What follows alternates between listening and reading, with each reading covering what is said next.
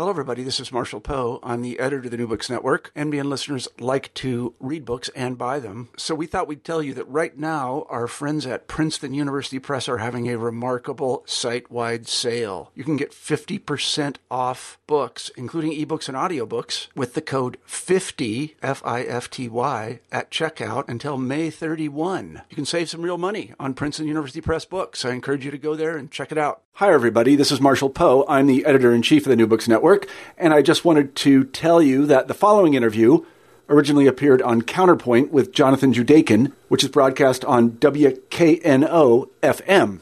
I hope you enjoy it.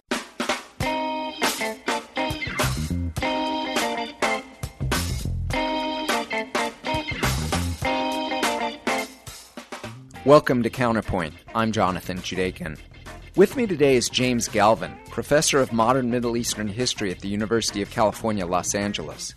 His most recent book is the revised and updated edition of The Arab Uprisings What Everyone Needs to Know. If you want to be informed about what's going on in the Middle East today, this short, easy to read book is the best work out there. Here to give us a primer on his primer is James Gelvin. Welcome to Counterpoint. Thank you for having me. Jim, you dedicate the Arab uprisings to all those who are searching for heroes, saying they should look to the Arab world. Why this dedication? I think we've lost sight of what is fundamental about what's going on in the Arab world. And of course, we're going to do that since a lot of water has gone under the bridge. Um, the Egyptian situation has turned out very, very badly. The Syrian situation, now Yemen, uh, etc. But I think what we really have to focus on is the fact that over the last four years or so, um, tens of thousands, hundreds of thousands of Arabs have gone out on the street because they could not anymore tolerate the conditions in the Arab world. And they knew full well what was going to happen to them. They knew full well that the full might of the state was arrayed against them. Now, things turned out more lucky in Tunisia and Egypt, for example, the army refused to fire on demonstrators. But you look at what's going on in Syria or in Yemen or in Libya or any of the other places in which governments either fragmented and the mil- militaries took both sides or in which the military stood with the government. And these were people who actually said, I can't take this anymore. We have to change. I might die in the process. That's why the dedication was made in that way. So, in some senses, you're saying that these are the heroes of democracy, and we've got something to learn from what's going on in the Arab street about what, what democratization really takes in some parts of the world. Absolutely. And I think we've lost sight of that as well. Um, about a year into the uprisings, things began to turn badly. And as of now, for example, the only uh, place that seems to be on the right track is Tunisia. But we have to understand that the impulse behind what went on in 2010 and 2011 goes back 30 years or so, that there was a movement for democratization and for human rights that began at around that time, began with the Berber Spring in Algeria in 1980, and went through, for example, uh, the Black October riots in, in Algeria, um, the Damascus Spring, uh, Kafaya, the Kafaya movement in Egypt, uh, the Bahraini Intifada in 1994 through 2000, etc. So throughout the Arab world, what we've seen is uprising after uprising, protest movement after protest movement, because the Arab world was not left behind in terms of the fight for human rights, the fight for democratization it has always appeared to outside observers that you have Eastern Europe on the one hand, you've had Eastern Asia on the other hand, in which various movements, mass movements uh, for democracy, mass movements for human rights have taken place, and that the Arab world was the odd man out. The Arab world was not the odd man out. We were just not looking at it.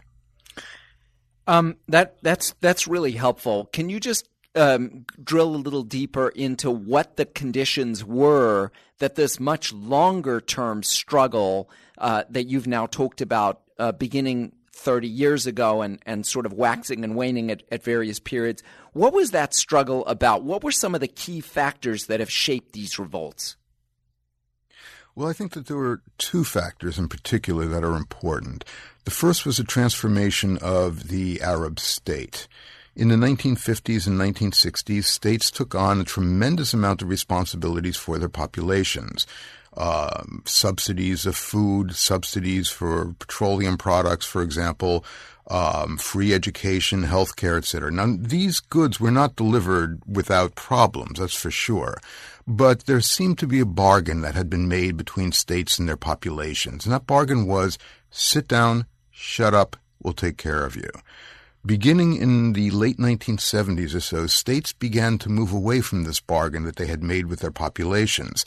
And states began at that point to adopt neoliberal policies, policies that were pretty much imposed on the region by not only the United States, but international institutions like the International Monetary Fund. They stopped, for example, blanket subsidies on food and fuel.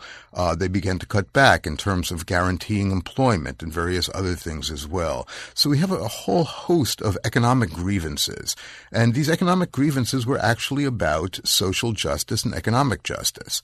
On the other hand, beginning in around the same time, around the 1970s or so, we begin to see in an accelerating way a global diffusion of a notion of human rights that consists of a notion of individual rights, uh, political rights, civil rights, personal rights, including the right to be able to control your own body, etc.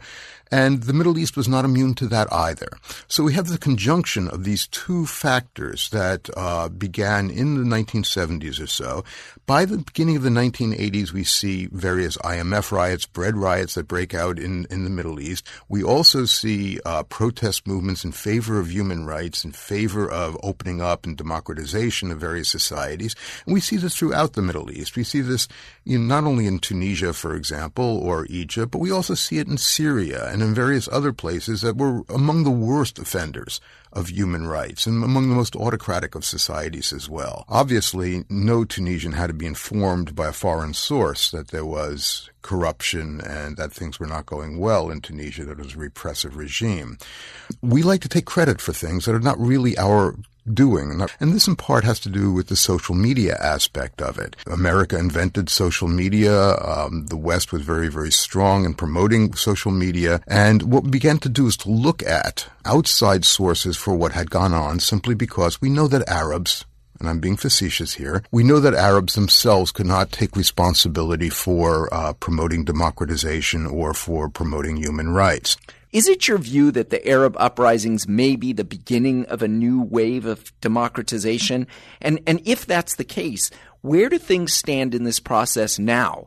we shouldn't become too enamored by this notion of a wave. A wave is a metaphor, and uh, like all metaphors, it's got a positive aspect to it and a negative aspect to it. In terms of what went on in the Arab world beginning in December of 2010 and stretching all the way to present, actually, but people tend to cut it off at the end of March in 2011 with the outbreak of the Syrian revolution.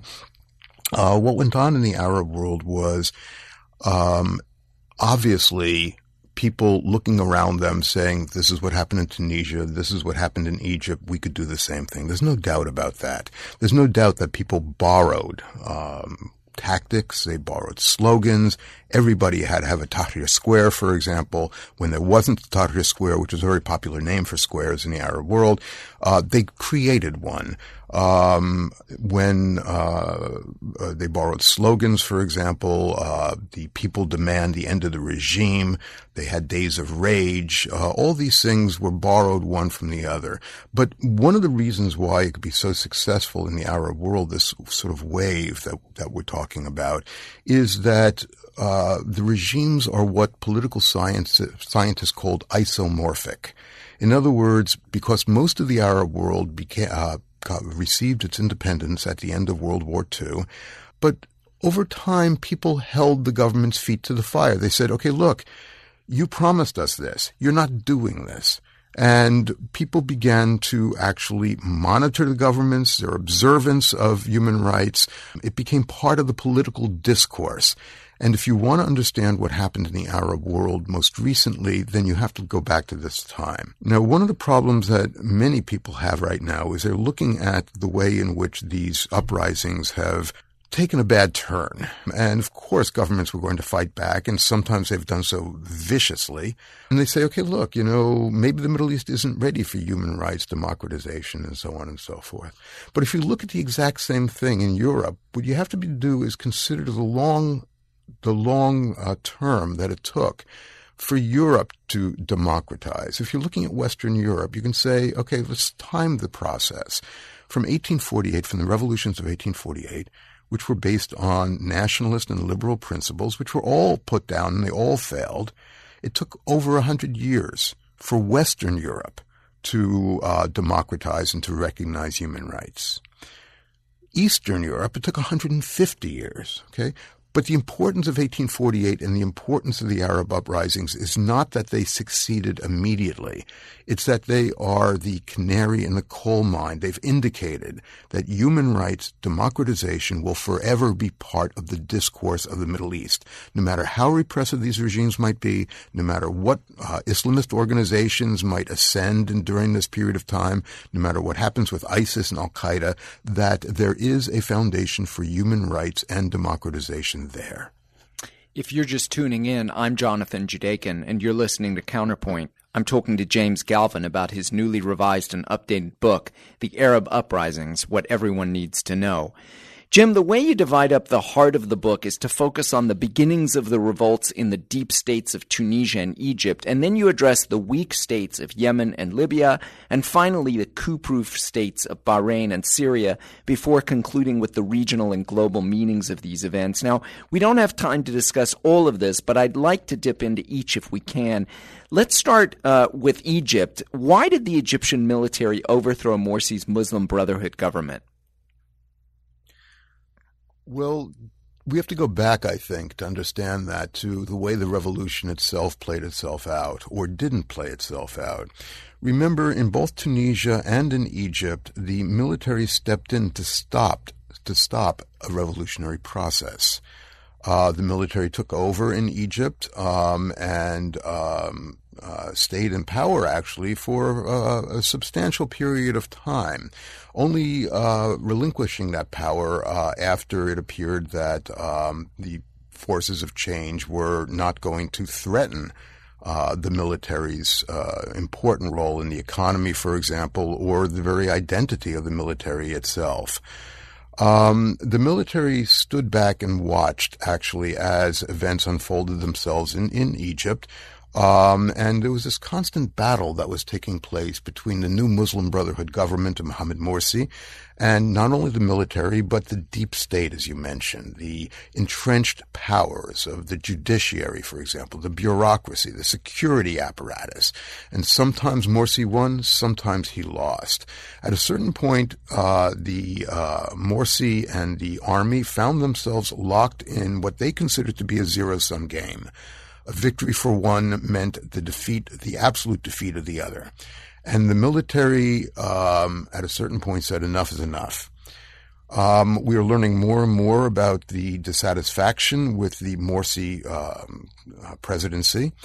Um, the dissatisfaction had very, very strong roots. I mean, there were very good reasons to be unhappy with Morsi and his style of rule. He pushed through a constitution that was amazingly unpopular in Egypt. Um, he won uh, just a slight margin of the vote, yet did not reach out to opposition parties. Pretty much made an exclusively Muslim Brotherhood government. Uh, he threatened the deep state in numerous ways. But I think what we have to do is look at it in terms of the fact that um, the army, the judiciary, the bureaucracy itself um, felt so threatened by uh, a Muslim Brotherhood rule uh, and by the possibility that they would lose their central role in running Egypt that um, they themselves instigated the protest movement now, if we turn from these deep states to the weak states of Libya and Yemen, and and um, we think a little bit about what's going on on the front pages of the news today. Um, in the case of Yemen, it's focusing on the Houthi rebellion and the Saudi-led uh, bombing campaigns. If we also think about the immigration crisis that's taking place, where tens of thousands of people have been fleeing the Middle East and Northern Africa for the shores of Europe during this past spring it seems as if these weak states over the course of the um, rebellions have ended up resulting in, in almost in failed states. Would you agree that that's part of what's taking place and and um, resulting in the most recent uh, crises? Oh, absolutely. Um, and you've nailed it with Yemen and Libya in particular. Um, if we compare those two states to, let's say, Tunisia and Egypt, I mean, one of the things that I talk about in my book, and, and I'm a historian, so I come at it from a historical angle. Um, Egypt and Tunisia have had about 200 years of state building. They have real institutions there. So that when a protest movement would emerge, for example, in either one of those states, one part of the regime could turn on another part of the regime uh, that was threatening uh, the stability of the regime. So the militaries in both places could turn on the executive in both places and, and force executives out, uh, Ben Ali in Tunisia or Mubarak in Egypt. Um, and still, there would be a state apparatus there. There would be an army. There would be a judiciary. There would be a bureaucracy. There would be a security apparatus. All these aspects of the deep state had been in place for 200 years. Now, if you look at Yemen and you look at Libya, these are extraordinarily weak states. These are states which have not had a long history, that the apparatus of the regime was not only not capable of running the entirety of this territory over which it, it was supposed to run, but also uh, in various points decided not to.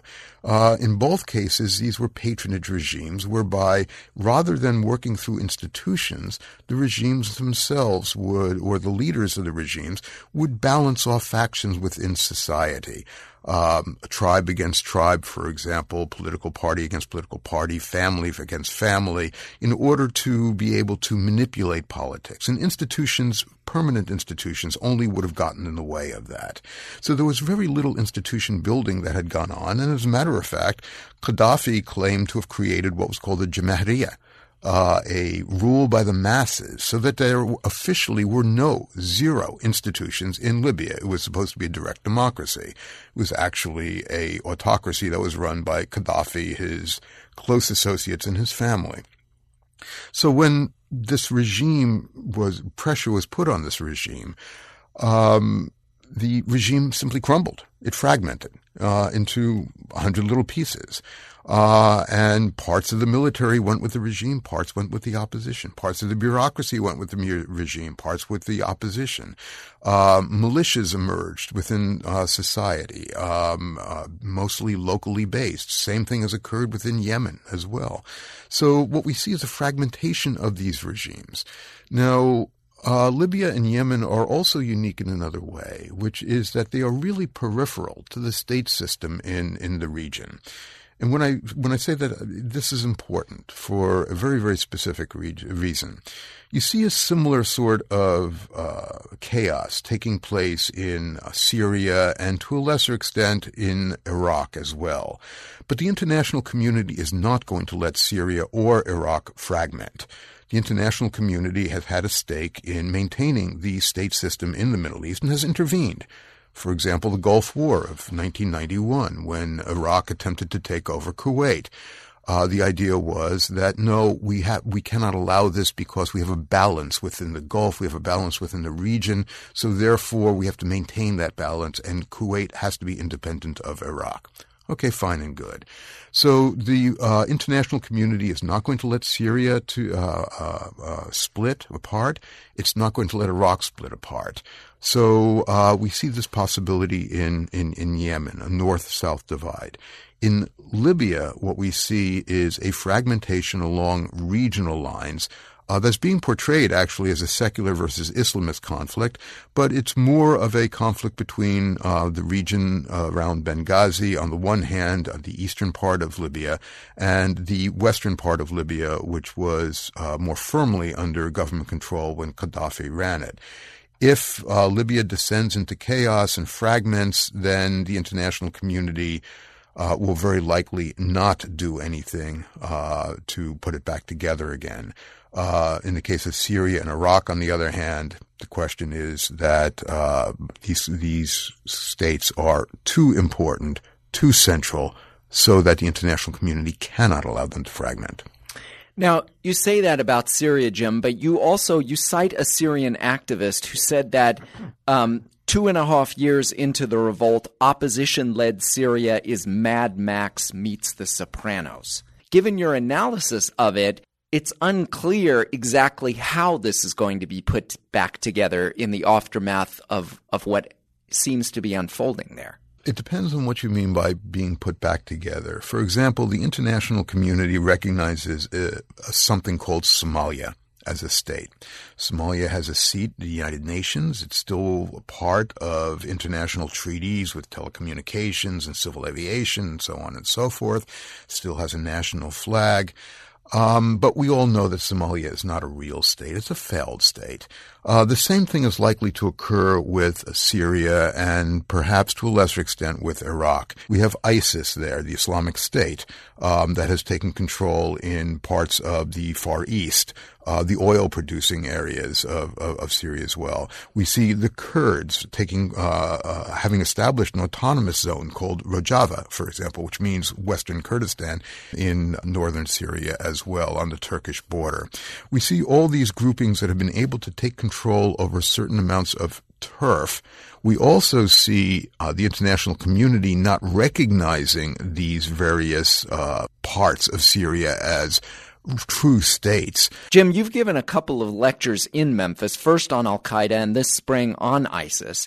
In the Arab uprisings, what everyone needs to know, you have wonderful short clips on both organizations. You state at one point, over time, Al Qaeda in Iraq evolved into the Islamic State of Iraq, which in turn evolved into the Islamic State of Iraq and Syria. But you also show that these are clearly competing entities with important differences. So can you highlight for us some of the main differences between, well, these gangs, Al Qaeda and ISIS? Oh, absolutely. Um, and I think it's very important for your listeners to understand that they, they are very different. They're both very dangerous, of course. Um, they do not represent an existential threat to the United States, but they could do, you know, significant damage as we saw on 9-11. Um, both groups come out of that soup of jihadi organizations that was supported by uh, Saudi Arabia and the United States when uh, the Soviet Union invaded Afghanistan. But uh, the origins of the two groups are very, very different. If you identify Al Qaeda with bin Laden, for example, uh, you could identify ISIS with its uh, founder, uh, and we have to go back in history. He didn't really found ISIS, but the organization he founded uh, morphed into another organization, to another organization, and eventually ended up as ISIS. And that was uh, Abu Musab al-Zarqawi. Zarqawi was a thug. Um, he had been in, he had been jailed for um, a variety of offenses, including sexual abuses and drug running.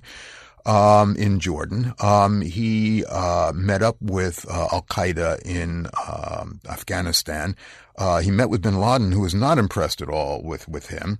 Uh, he returned uh, to uh, Jordan and then went back to Afghanistan, where uh, he set up a camp with a uh, $200,000 seed grant from Al Qaeda um, and then ended up in Iraq. And even though Al Qaeda uh, Central had serious disagreements with what was going on in Iraq and what Zarqawi was doing, uh, it actually made Zarqawi's organization an affiliate of Al Qaeda, and they called it Al Qaeda in Iraq.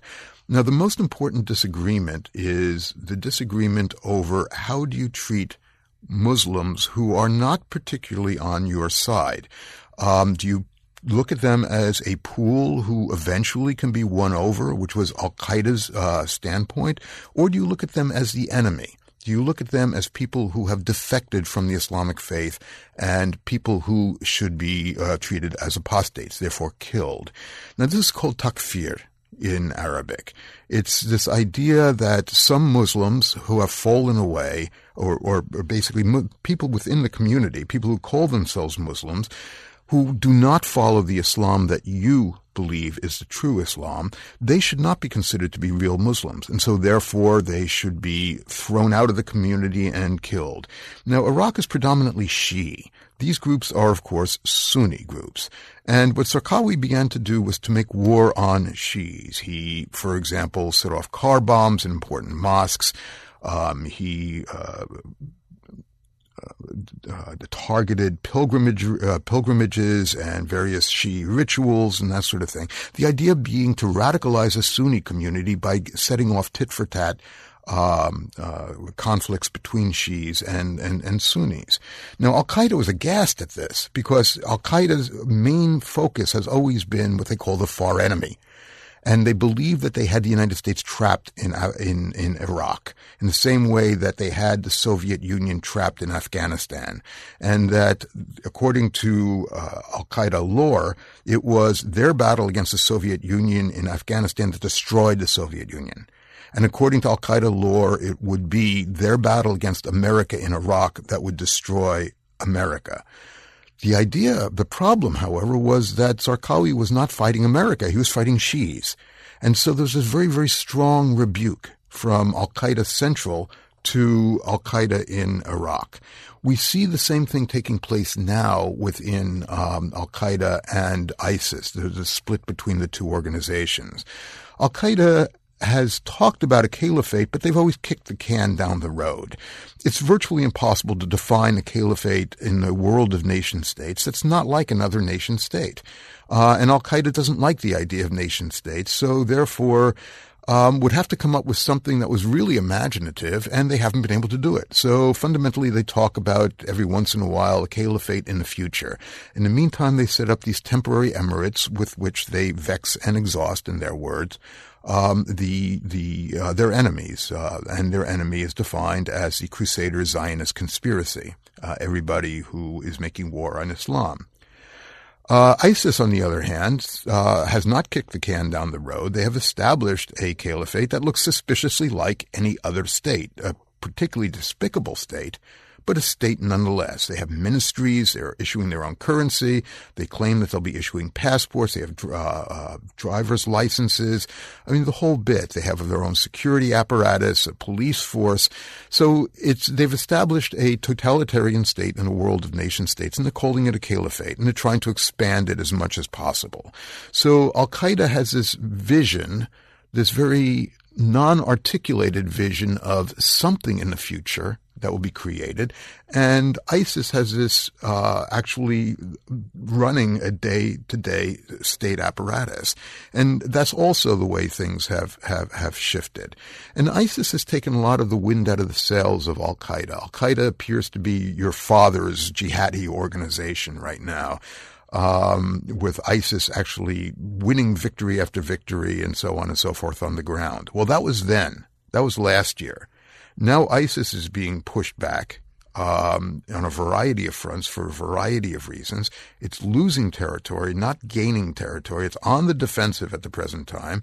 Um, one thing that's actually very interesting is that according to poll, polling data, ISIS is even more unpopular among Arabs than the United States, which is saying quite a bit, actually.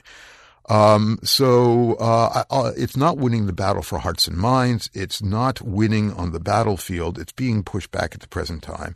And I have a feeling within a couple of years, what we're going to see is that ISIS will be completely destroyed in Iraq and will become just another gang in Syria, like the Free Syrian Army or the Islamic Front or the Victory Army or any of these other uh, uh, militias that have taken swaths of territory. Well, I certainly hope that um, Yogi Berra is wrong and that your predictions uh, about the future are right. I I also want to say that I don't think it's unfair that that really most of us remain so woefully ignorant of what is going on in the Middle East. And so I very much appreciate you sharing some of your knowledge with us today and really for your fabulous book, The Arab Uprisings What Everyone Needs to Know. Not only because it's such a wonderful primer, but because it really makes plain that if you want a deeper understanding of the world, we need to turn to scholars like you who draw on a vast reservoir of knowledge to illuminate the world. James Gelvin, many thanks. Thank you for having me putting a spotlight on the role of scholars, academics, and intellectuals, and how their work illuminates the issues we face locally and globally. Counterpoint is a monthly broadcast on WKNO FM. To listen to this show in its entirety, visit WKNOFM.org and click on the news menu item where you'll find a link to Counterpoint. You can podcast Counterpoint by visiting iTunes and searching for WKNO Counterpoint.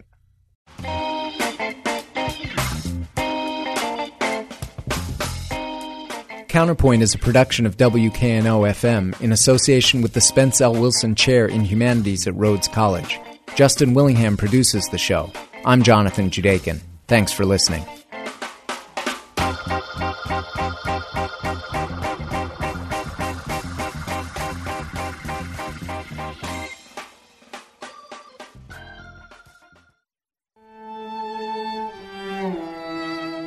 91.1 WKNO Memphis or 90.1 WKNP Jackson, NPR for the Mid South, broadcasting in HD and online at WKNOFM.org. Coming up next, Fresh Air with Terry Gross, followed by an evening of classical music, which will begin at 8. I'm Justin Willingham. Thanks for tuning in and thanks for supporting this station. It is 7 o'clock.